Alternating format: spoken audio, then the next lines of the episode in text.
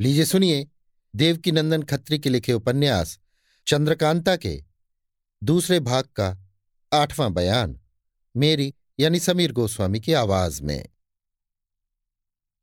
जिस जंगल में कुमार और देवी सिंह बैठे थे और उस सिपाही को पेड़ से बांधा था, वो बहुत ही घना था।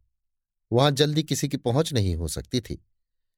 तेज सिंह के चले जाने पर कुमार और देवी सिंह एक साफ़ पत्थर की चट्टान पर बैठे बातें कर रहे थे। सवेरा हुआ ही चाहता था कि पूरब की तरफ़ से किसी का फेंका हुआ एक छोटा सा पत्थर कुमार के पास आ गिरा।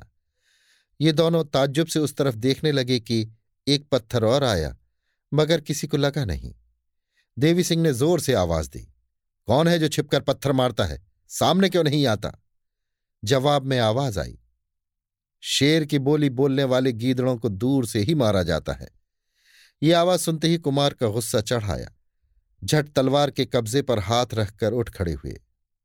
देवी सिंह ने हाथ पकड़कर कहा, आप क्यों गुस्सा करते हैं?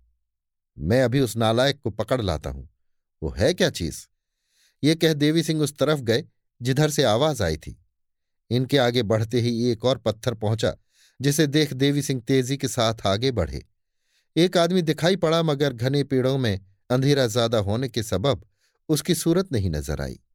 वो देवी सिंह को अपनी तरफ़ आते देख एक और पत्थर मारकर भागा। देवी सिंह भी उसके पीछे दौड़े। मगर वो कई दफे इधर उधर लोमड़ी की तरह चक्कर लगाकर उन्हीं घने पेड़ों में गायब हो गया। देवी सिंह भी इधर उधर खोजने लगे। यहाँ तक कि सवेरा हो गया, बल्कि दिन निकल आया लेकिन साफ़ दिखाई देने पर भी कहीं उस आदमी का पता न लगा। आखिर लाचार होकर देवी सिंह उस जगह फिर आए जिस जगह कुमार को छोड़ गए थे।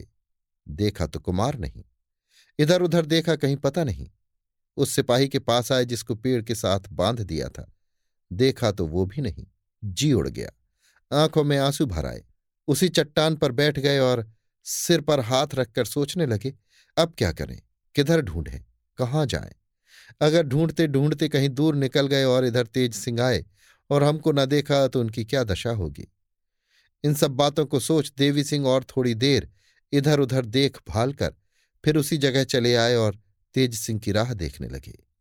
बीच बीच में इस तरह कई दफे देवी सिंह ने उठ उठकर खोज की, मगर कुछ काम न निकला।